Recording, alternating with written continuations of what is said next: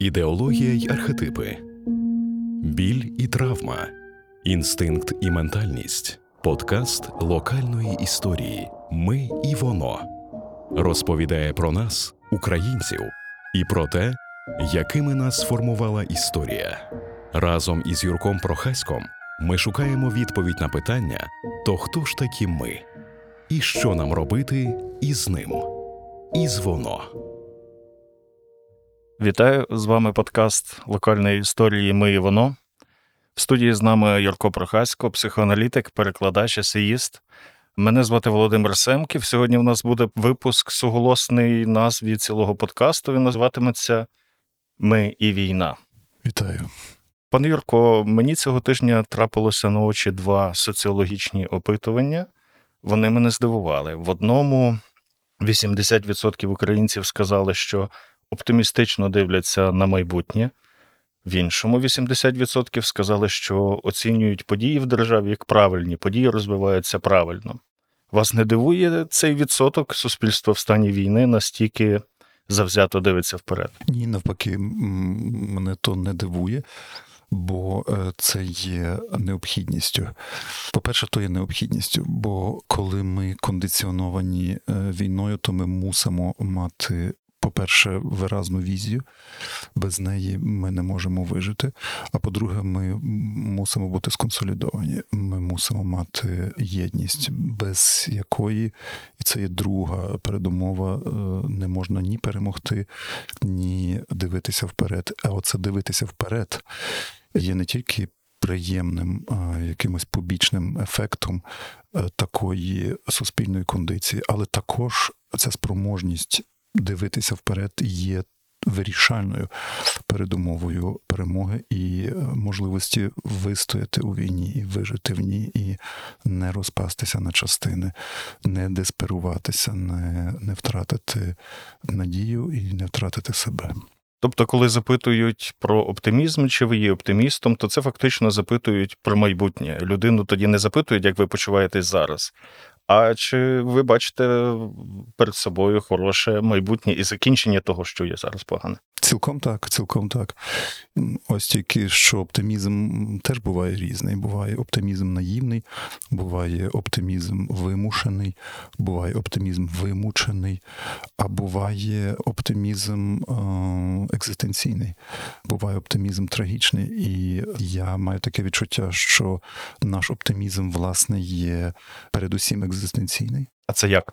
Це так, що без нього ми би не могли вижити. Це така сама передумова нашого виживання і е, вистоювання, і перемоги як е, збройна боротьба, як е, консолідація, як солідарність. Це є кондиція sine qua. А по-друге, наш оптимізм є трагічний, тому що він дуже дуже далекий від наївності, і він розгортається на тлі усвідомлення всіх наших втрат.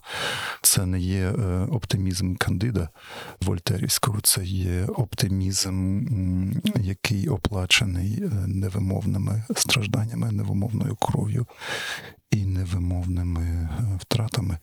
Це є оптимізм, який бачить руйнування країни щораз більше і більше. Це оптимізм, який існує попри поглиблення руйнування нашої господарки, зв'язків, які є звичні інституційні зв'язки в цьому суспільстві. Це є оптимізм на тлі е, безупинних похоронів і оплакувань. Е, тому це є трагічний оптимізм. Це оптимізм, де важиться не доля окремої людини, яка дуже часто зазнає краху в цій війні, аж надто часто, а де важиться доля спільноти, української спільноти, українського суспільства, української культури, е, права, існування і української політичної нації. Скажіть, будь ласка, а ці два види оптимізму трагічний і екзистенційний, чи вони завжди були притаманні українцям? Ні, не завжди. Вони і не мусять бути притаманні завжди. Бо е, дуже тяжко перебувати завжди у стані трагедії. Це неможливо, це, це, це виснажливо. І це, зрештою, не автентично, тому що трагедія не триває вічно. Передумови для появи такого трагічного оптимізму з'являються тоді, коли є власне трагедія, яку треба вистояти. Бо переважно українці не вирізнялися оптимізмом загалом. Е, Про це свідчили зрештою більшість е, соціологічних досліджень.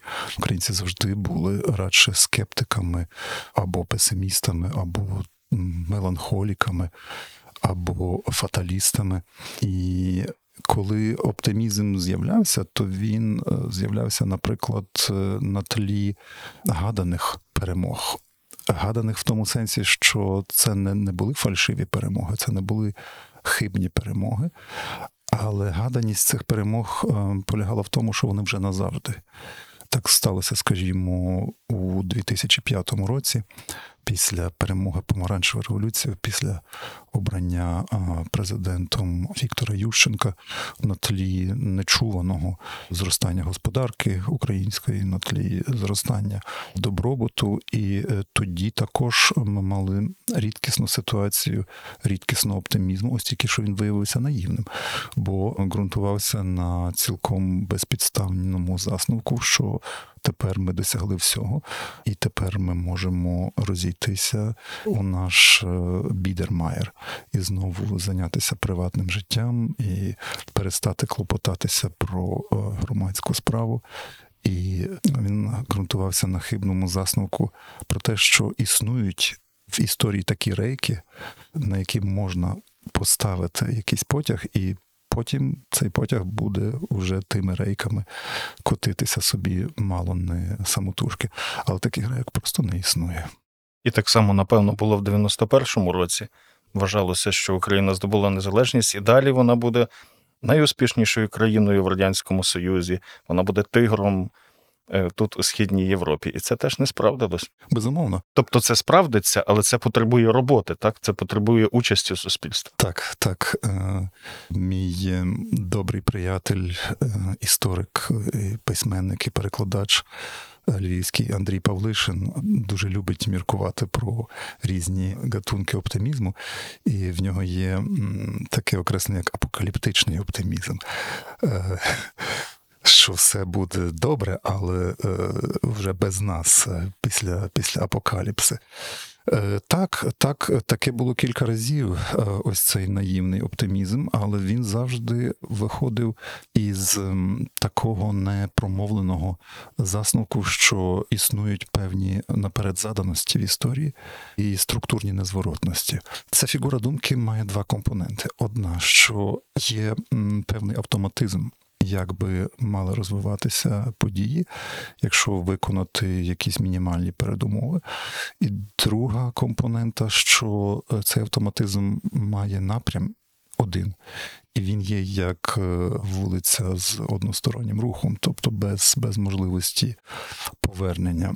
І мусимо сказати, що таке мислення, таке думання ем, притаманне далеко не тільки цим наївним е, суспільством. Згадаємо Фукуяму з його кінцем історії. І, врешті-решт, е, мені здається, що це є такі от. е, Рештки і добре, якщо рештки, але в кожному разі така інерція гегеліанського е, мислення е, віри в, в те, що врешті-решт існує щось таке, як абсолютний дух, як, як дух історії, який править і який встановлює розпорядок. Мені здається, що досвід реальності е, свідчить про інше, про те, що немає таких здобутків, які би не можна було втратити, немає чогось, е, що не могло би вернутися, кажучи словами Фройда, немає такого витісненого,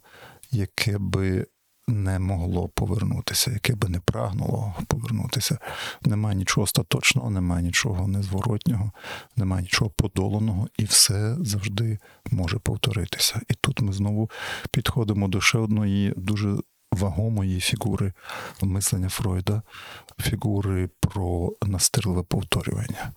Саме в ньому, у цій здатності на силу повторення, який Фройд е, вперше помічає на матеріалі, до речі, воєнної травми, воєнної травми, психічної травми. Тобто він досліджував це після війни. Він досліджував це під час війни, Першої світової війни і після війни.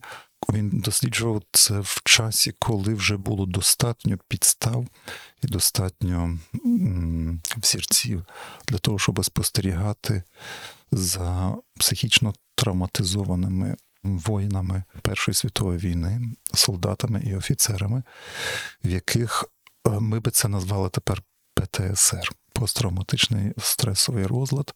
Тоді була інша номенклатура. Тоді Фройд це називав е, Kriegsneurose, воєнний невроз.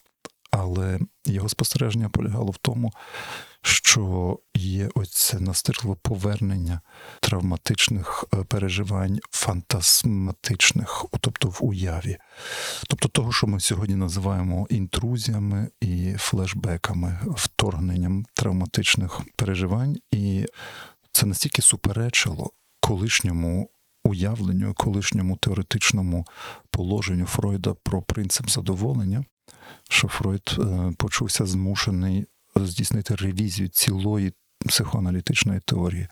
Бо як можна хотіти повторювати те, що є не просто неприємне, а але і нестерпне?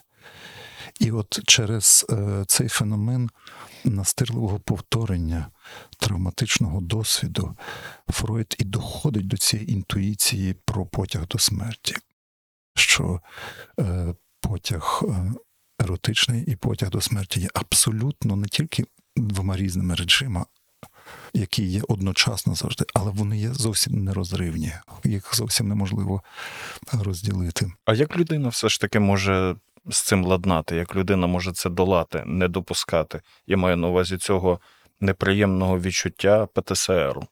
Як із ним впоратися, якщо він такий нерозривно присутній?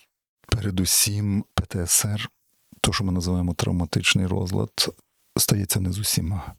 Це не мусить бути долею, бо ми дуже по-різному, кожен з нас дуже по-різному переживаємо ті самі події.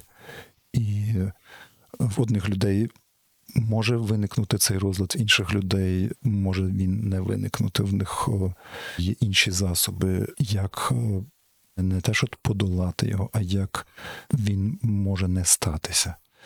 Які то передумови, ми не знаємо достеменно.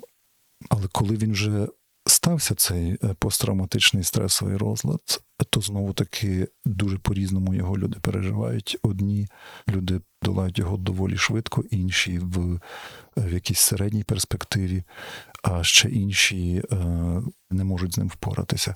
Це і те, що ми називаємо ресилієнтністю або стійкістю. Вона також в кожної людини є різна.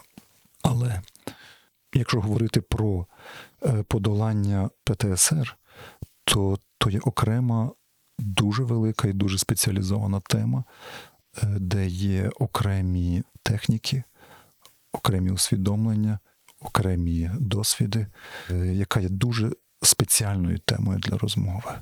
Тобто універсальних якихось способів, методів, які можна вичитати в популярній пресі, наприклад, не існує. Універсального, як завжди, є, але універсального, як завжди, є мало. Всього універсального є мало. Колись, коли я вчився в школі, то ходив на гурток фотографії. То була ще чорно-біла плівкова фотографія, і е, мій незабутній вчитель фотографії казав нам завжди. Слухачам цих курсів фотографування, запам'ятайте собі, такий головний принцип краще все спеціальне, ніж універсальне. І тут також у терапії психічних травм також йдеться власне про спеціальне передусім, але це не означає, що немає якихось універсальних засад. Їх є мало, але вони є. І до таких належить передусім визнання тієї травми. По-друге, визнання того, що найкращим способом з нею зустрітися, може не зустрітися, бо власне в тому і то і полягає травматизація, що ми зустрічаємося з цією травмою постійно. Е, І це вже не залежить від, від нашої волі. Ця травма нас переслідує. Але пробувати подолати її, то є зрозуміти, що найгіршим шляхом, який може бути, е, це є шлях притлумлення свідомості, тобто е, вдатися до якихось хімічних засобів, які, здавалося б, притлумлюють е, сприйнятливість, тобто до алкоголю чи, чи наркотиків. Кажуть, забутися. Забутися так, це завжди є дуже природній, е, начебто, шлях, на який ми інтуїтивно прагнемо стати, але який завжди виявляється е, не просто хибним, але й таким, що ще значно, значно, значно поглиблює і, і погіршує е, цілу ситуацію. Третя універсальна річ, яку треба собі взяти до уваги, що у переживанні травми вирішальним чином залежить від того, хто є довкола тебе, хто є поряд з тобою, і як е, ті люди будуть розуміти або не розуміти твій стан, і будуть зустрічатися з тобою в тому розумінні або в тому нерозумінні. Ще одна річ є усвідомлення того, що при і після таких важких травматизацій дуже часто або переважно зростає схильність до, здавалося б, протилежних шляхів, але які тільки на перший погляд протилежні, тобто до депресії або до агресії.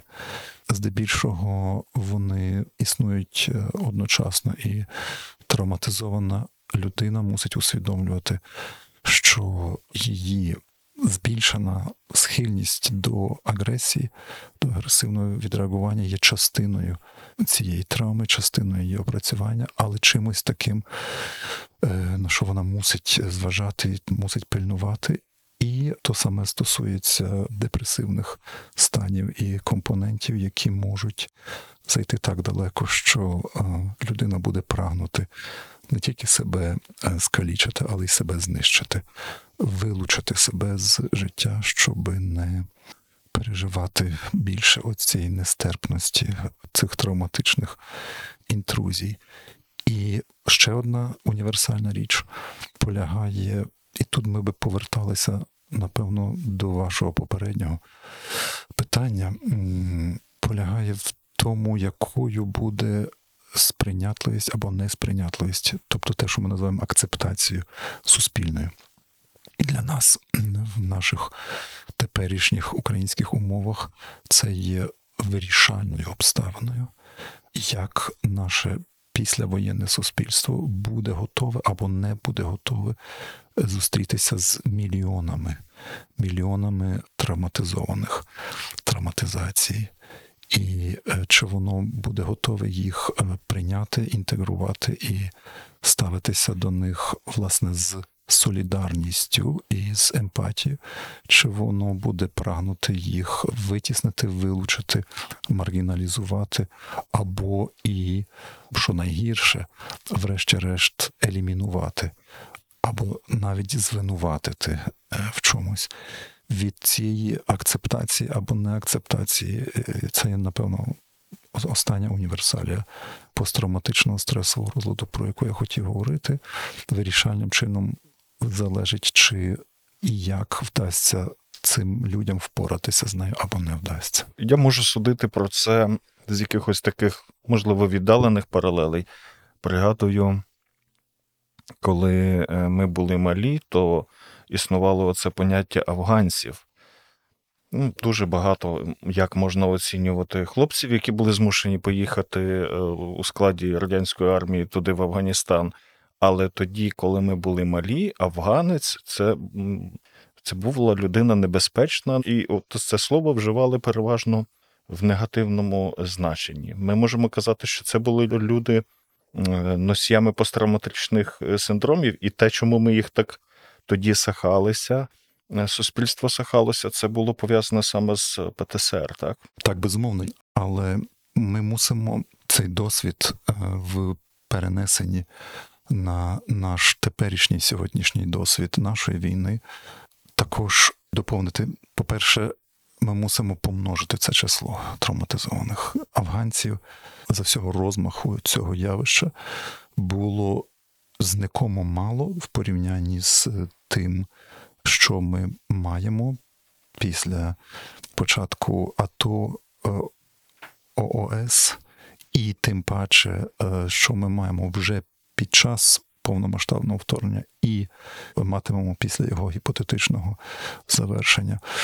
По-друге, йдеться ж не тільки про воїнів, йдеться не тільки про травматизованих безпосередніми воєнними діями, яких буде дуже дуже багато, є вже дуже багато, і наше суспільство вже дуже багато робить, і громадянське суспільство, і наші державні інституції вже роблять дуже багато для того, щоб гідно зустрітися з цим викликом. Але є ще і безліч е, цивільних осіб, які є глибоко травматизовані. І ці травми також є дуже різні. Гатунків цієї травми є дуже багато. Але справа тут не тільки у самій кількості. Кількість ця є велетенська, і вона є, як уже мовилося, неспівмірна з кількістю афганців. Йдеться також е, про іншу якість, бо афганці, так звані, попри те, що вони самі були жертвами, бо кожен з афганців може сказати, що мене на цю війну послали. Я не обирав такої долі, я сам не мав жодних загарбницьких намірів і пристрастей, а я був маленькою жертвою величезної тоталітарної потуги, яка не питала моєї згоди і просто кинула мене на поталу туди. То є один вимір. Інший вимір є той, що, попри те, що афганці самі почуваються жертвами, то вони мають ще і одну дуже істотну, якісну характеристику цієї травми. Вони дуже добре знають, що вони були співучасниками неправедної. Неправедної Співучасники злочину чи співучасники зла. так, так, так. І вони і від цієї свідомості нікуди не, не подітися. Попри те, що власне що є це відчуття, що ми цього не обирали. Але тут можна і по-іншому подивитися. Можна сказати, що українська війна, яка є праведною, відчуття моральної правоти створює їм подушку саме от в сенсі пережиття цього е, посттравматичного синдрому. Це ж власне є те, до чого я веду. То є вирішальне. І то для мене означає, що, попри всю тяжкість і глибину цієї травматизації, то якість її буде інша. І за цією травмою завжди буде також, в тому числі, попри її е, важкість і нестерпність, завжди буде свідомість е, того, що е, я був захисником, що я захищав мій край, мої вартості, моїх рідних, моє уявлення про те, як я хочу жити, і з ким я хочу жити, і де я хочу жити. І це була захисна війна, а не нападницька. І так само ті цивільні особи, які е, втратили е, здоров'я, які втратили близьких, які втратили домівки, які втратили цілі міста, які втратили свої світи, вони також будуть завжди мати те усвідомлення, що це є кривда, завдана їм у їхній праведній війні, навіть коли вони були там жертвами. І це дозволяє нам подивитися ще зовсім інакше на цю травму і відкрити ще одну е, перспективу нашої української е, травми. Все це разом взяти дозволяє нам таке відчуття, що так, ми були покривджені, але ми не конче мусимо бути тільки жертвами. Бо е, оце відчуття бути тільки жертвою і не мати іншого вибору, як бути тільки жертвою, воно є чи не найтравматичніше. Його можна за глибиною деструктивності, е, травматизації порівняти тільки із переживанням насильника. А в нас, власне, є оця перспектива, е, що попри те, що ми є пошкодовані і уражені, і скривджені, то ми через нашу гідність не є тільки жертвами. Ми і воно. В запитанні про афганців йшлось про те, якими можуть бути конфлікти, як може виглядати несприйняття людини, яка була змушена сидіти в окопі, і людини, яка була в тилу. Ми бачили в попередні роки після АТО надзвичайно багато скандалів пов'язаних е, з оцими конфліктами з конкретними військовиками. Цього припускалися міністри, цього припускалися урядовці, чиновники які постійно мали необережність сказати: ну, ну ви були на війні, ну ви, ви ж цей, ви, у вас же ж ПТСР. Але е, ви слушно, як на мене, дуже слушно сказали, що в адаптації велику роль грає середовище. Ми розуміємо, що це йдеться про родину, про близьких, про колективи і в цілому суспільство. То давайте поговоримо про те, як суспільство саме суспільство, яке, скажімо, було в тилу, яке не має цієї травми, як воно має поводитися із воїнами, як воно має поводитися з людьми, які втратили близьких, чи людей, які втратили і бачили, як горить їхня домівка, скажімо. Безумовно, що є величезні, а може навіть і нездоланні різниці у переживанні різних досвідів. Я ніколи не забуду очі тих атовців і ООСевців, яких я бачив у часі між 2014 ем, роком і 2020-2021, які, наприклад, після Дебальцевого потрапляли до Львова. І те тривало свято, яке завжди з тобою. Я ніколи не забуду цього виразу розгублення, спантеличення тих воїнів, які е, свіжо потрапляли з фронтів е, у східній Україні до Львова і бачили, як Львів святкує. І це безумовно досвід е, і розрив, який дуже важко подолати. Водночас, тепер мені здається, що ці різниці у досвідах, по-перше, в досвідах різного травматизування, різних втрат але також і досвіди, які би можна було метафорично зобразити як е, різне мапування, різне перебування на мапі цієї війни, і географічній, і подієвій, і душевній мапі. Безумовно, є дуже істотні ці різниці. Це мапування, так бо безумовно є велетенська різниця, можливо, навіть прірва між тими, хто був в Маріуполі і пережив знищення Маріуполя. Між тими, хто був в Харкові і місяцями був під обстрілами, і тими, хто був в Києві, які пережили ймовірність падіння Києва в перші дні, а потім досвід вистояння Києва, і так далі, і тому подібне, і тими, хто був у Львові, Ужгороді чи Івано-Франківську. Безумовно, неможливо порівняти досвід тих, хто втратив домівку, яка була знищена е, війною, і був змушений е, втікати на захід, чи захід України, чи, чи через її кордони, і тими, хто не мусив покидати свій рідний дім, навіть якщо цей дім був загрожений. Безумовно, що всі ці відмінності, яких є величезна кількість, які власне і складають тканину нашого досвіду, і які будуть складати тканину наших спогадів і наших оповідей про цю війну і ці досвіди, є дуже істотними. Але, попри все, нас об'єднує і велика спільність. Є такий купол, такий купол спільного досвіду переживання цієї війни, який є спільний для нас усіх. І мені здається, що це є якісна відмінність тепер, яка може нам сказати, що ми всі є спільнотою досвіду, того самого досвіду, попри величезні відмінності того досвіду, є і такий один його спільний вимір. Що Ми всі були у цій війні, і ми всі є тими громадянами, носіями тої ідентичності, якої не мало бути з погляду ворога, яка має бути знищена, яка не має права на існування, і під тим оглядом ми всі є загрожені знищенням.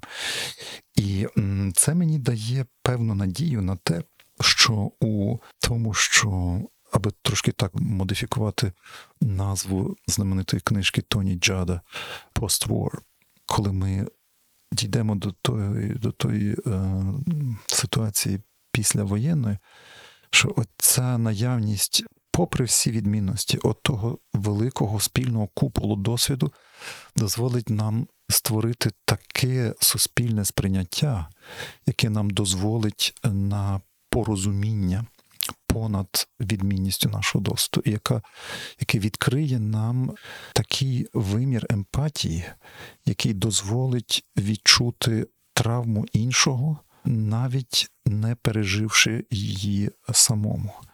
І не тільки через можливості людської уяви і людської емпатії, але власне через існування ось цього виміру е, спільного досвіду.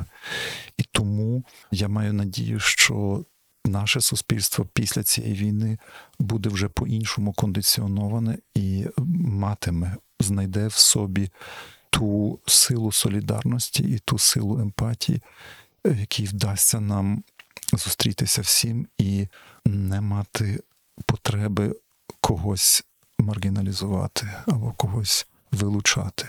Оскільки ми говоримо про оцей момент е, різного пережиття досвіду війни, можна згадати перші тижні, перші місяці, коли надзвичайна кількість людей якраз е, переїжджала з зони небезпеки сюди ближче на захід, е, в зону відносної безпеки, скажімо так. Але було чимало конфліктів. Було чимало конфліктів, пов'язаних з регіональними відмінностями. Зараз, наче тих конфліктів менше, але я мушу спитати, як правильно зустрічати людей, які їдуть із війни чи їдуть від війни. Це, напевно, обов'язок громадян, які приймають своїх співвітчизників звідтам, що вони мають робити, як вони мусять поводитися. Але ж очевидно, що були конфлікти, є і будуть. Людську істоту ніхто не скасовував з її складностями, суперечностями і, зрештою, з її конфліктним потенціалом. Тут визначальним є не присутність чи відсутність конфлікту, а спроможність. Врешті його розв'язати або неспроможність його розв'язати. І от ця неспроможність стає врешті травматичною, а не сама наявність конфлікту. І ви говорите про те, що, начебто, ці конфлікти вляглися. Так, вони вляглися з двох причин. Вони вляглися, по-перше, тому що ми всі разом набули оцю спільну навичку розуміння, одне одно краще розуміння, більшої емпатії. А по-друге, вони вляглися тому, що гострота напруги спала, принаймні на, на якийсь час. Якась частина цих біженців поїхала далі за кордон, якась частина інтегрувалася, якась частина адаптувалася. І м, я не маю ані найменших ілюзій щодо того, що у тій гіпотетичній ситуації пост-war, нашій, нашому повоєнні, нараз також знову виявиться, що ми є надзвичайно різним, надзвичайно розмаїтим, дуже складним суспільством. Коли відпаде потреба в, в оцій мобілізації, в цьому творенні єдиного солідарного фронту, і ми знову повернемося до наших відмінностей, наших різностей, в тому числі і до того, що Фройд колись так влучно назвав нарцизмом дрібних відмінностей. Це як це, коли ми їх перебільшуємо, надаємо їм критичного значення? Тут не випадково є слово нарцизм. Це тоді, коли наші відмінності, які є в нас плекані і культивовані, є складовими частинами того, що ми вважаємо нашою ідентичністю. І тут е, я знову ж таки можу покликатися на наші попередні розмови про ідентичність і ментальність, коли мені здається, що я мушу захищати оці свої дрібні відмінності, ну, скажімо, регіональні, так, ну, скажімо, Галицька особливість версус Слобожанська особливість, так.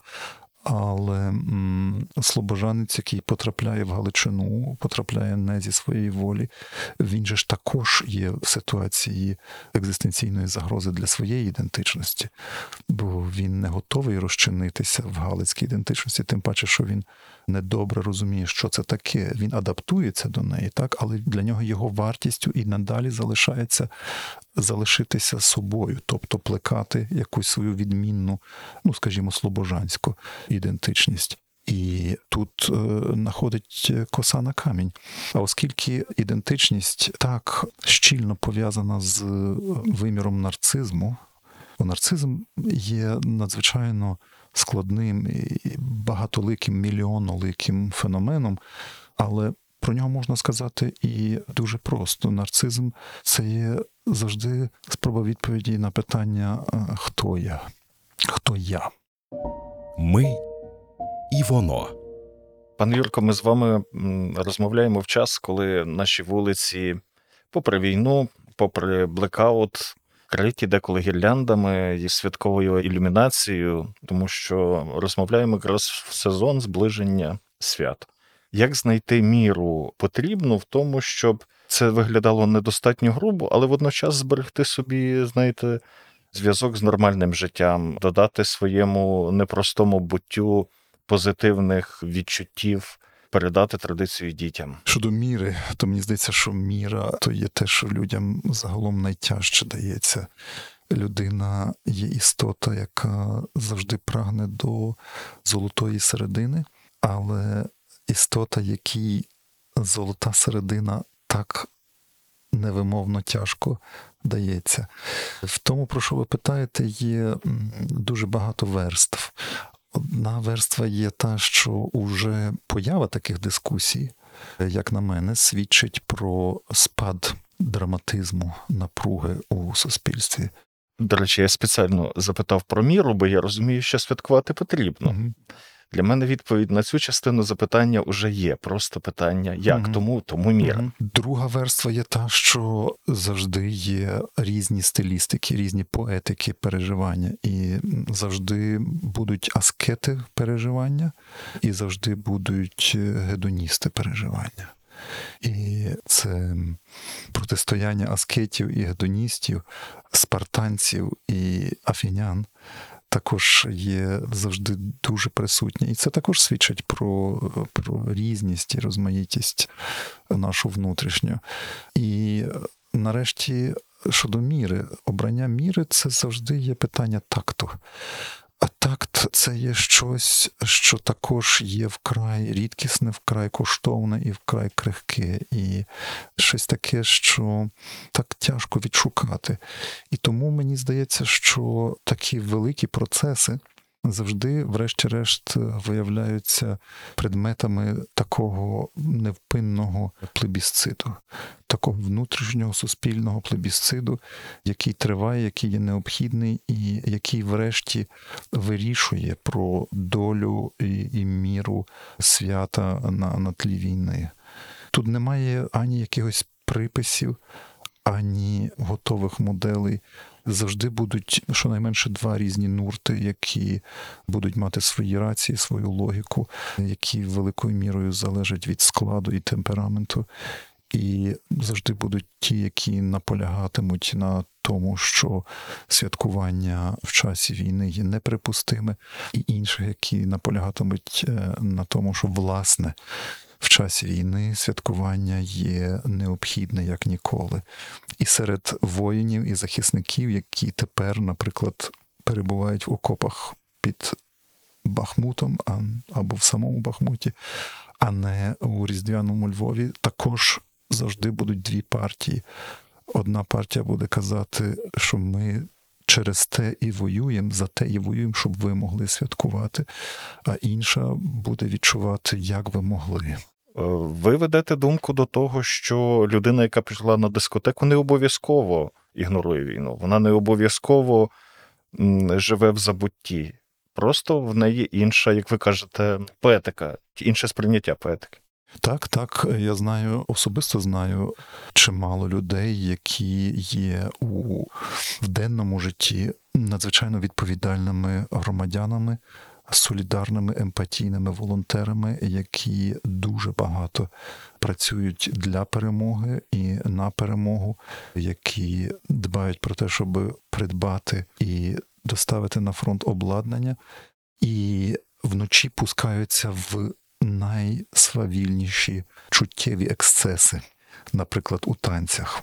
Бо кажуть, що без того вони би не могли так е, добре, ефективно діяти в день. Або кажуть, що це їм потрібно для того, щоб пересвідчитися, що війна негодна і неспроможна відібрати в них все, і вони не хочуть поступитися ось цією частиною життя перед е, смертю, щоб смерть не могла загарбати ось цієї діонісійської частини життя. Ще інші кажуть, що так, що вони зовсім не засуджують тих діонісійців. Які під час війни прагнуть до чуттєвих розваг, утіх і насолод. І так, з одного боку, це завжди буде питання темпераменту і поетики. А з іншого боку, мусимо собі визнати ще одну річ про такий особливий гатунок шаленства, який з'являється тільки в часі великих бід, катастроф і воєн, і який вже давно-давно знайшов у нашій західній культурі свою назву і своє окреслення як бенкет під час чуми, так, і який це завжди є феномен такого спалаху еротизму і жаги до життя, і жаги до чуттєвості е, в часі життєвої загрози. Ми можемо на то по-різному дивитися, можемо дивитися на то еволюційно, біологічно і сказати собі, що це є така спроба живої істоти захистити свою вітальність і, наприклад, е, здійснитися перед смертю. Так, ми можемо на то подивитися якось по-іншому, але такий феномен завжди є. І я знаю також з життя моїх пацієнтів, моїх аналізантів, як бурхливо вирує чуттєве життя, еротичне життя, любовне життя. Саме зараз, саме цього року, так. Так, так. Так, і воно і воно також є драматичне, драматичне, драматичне в своїй напрузі.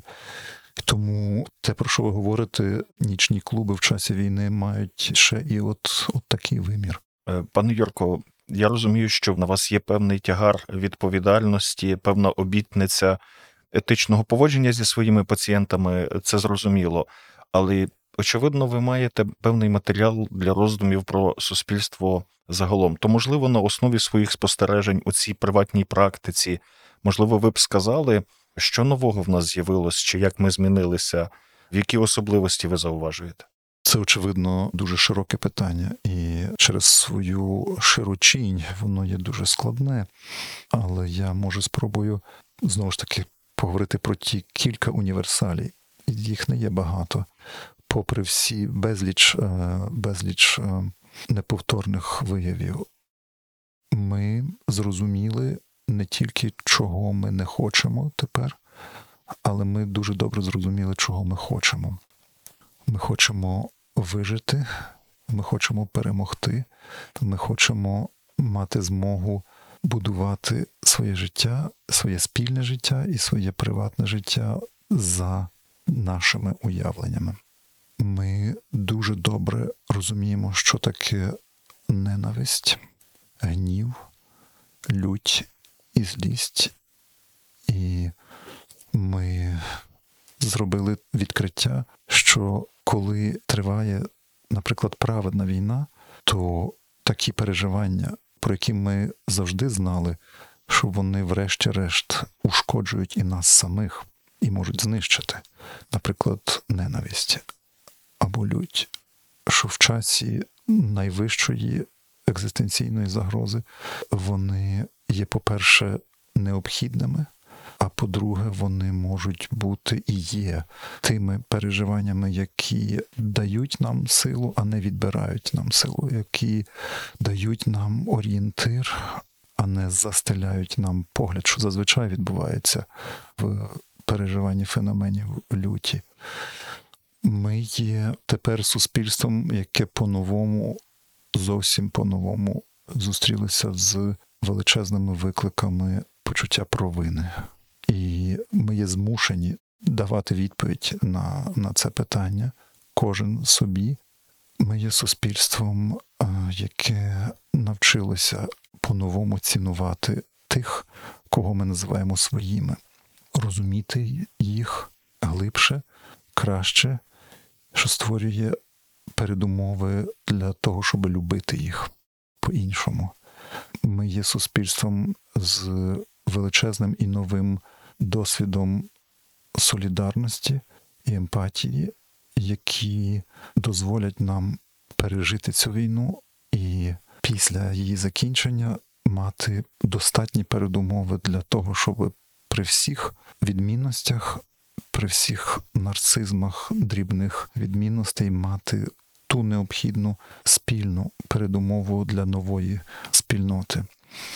Ми є суспільством, яке зрозуміло весь безмір наших втрат, яких ми вже зазнали і яких ми ще зазнаємо, але водночас готове до того, щоб жити далі і будувати нове життя з огляду на ці втрати.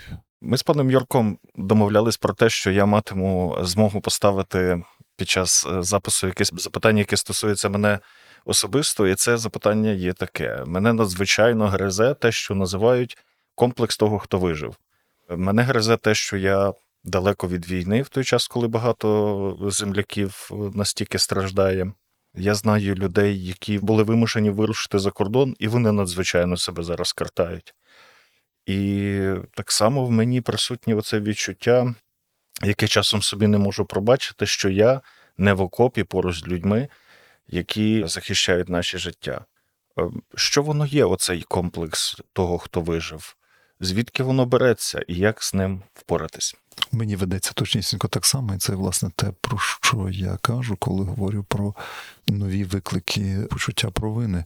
То є невилучне, то є структурне. Без того нікуди не обійтися. Через те почуття провини є проблемою, очевидно. Проблемою в тому сенсі, що воно вимагає відповіді, але не є патологією. Що би ми не робили, де би ми не були, воно є все одно невилучне. І мені здається, що найкращий спосіб якось зустрітися з ним це бо його подолати не можна. І витісняти його або спробувати заперечувати це найгірше, що ми можемо з собою зробити і собі вчинити. То хай як загально це може прозвучати, і це прозвучить дуже загально і дуже може абстрактно і не обов'язково, але найкращий спосіб, е, як е, дати собі раду з цим невилучним, бо структурним почуттям провини, це е, зрозуміти, як можна це почуття провини трансформувати у відповідальність. І, власне, в діяльність відповідальності. Ця відповідальність буде такою самою відмінною, як і відмінним є оця специфіка переживання провини кожним із нас, але такою самою необхідною. І останнє запитання до вас, пане Юрко. Я хочу вас привітати з тим, що нас, українців, удостоєно вже кількома виданнями чи кількома інтелектуальними середовищами як країну року чи як націю року. Як ви думаєте, якими самими рисами настільки захоплюються люди на заході, дивлячись на нас, українців? Ми з боку, можливо, цього не помічаємо, але що їх так вражає? Відвага, прагнення до свободи, готовність цю свободу обстоювати, свідомість того, що ми робимо, усвідомлення того, задля чого це є. Останнє, але мені здається, не найменш важливе це наша здатність мати ті чесноти, не маючи при цьому пихатості, бундючності і зверхності. Чудово. З вами був подкаст Ми і воно. А наш сьогоднішній випуск називався дуже подібним за звучанням Ми і війна. Ми слухали нашого чудового співрозмовника Юрка Прохаська. В студії був Володимир Семків. Слухайте нас далі. Подкаст локальної історії Ми і воно розповідає про нас, українців, і про те, якими нас сформувала історія. Ми шукаємо відповідь на питання: то хто ж такі ми? і що нам робити із ним. Із воно.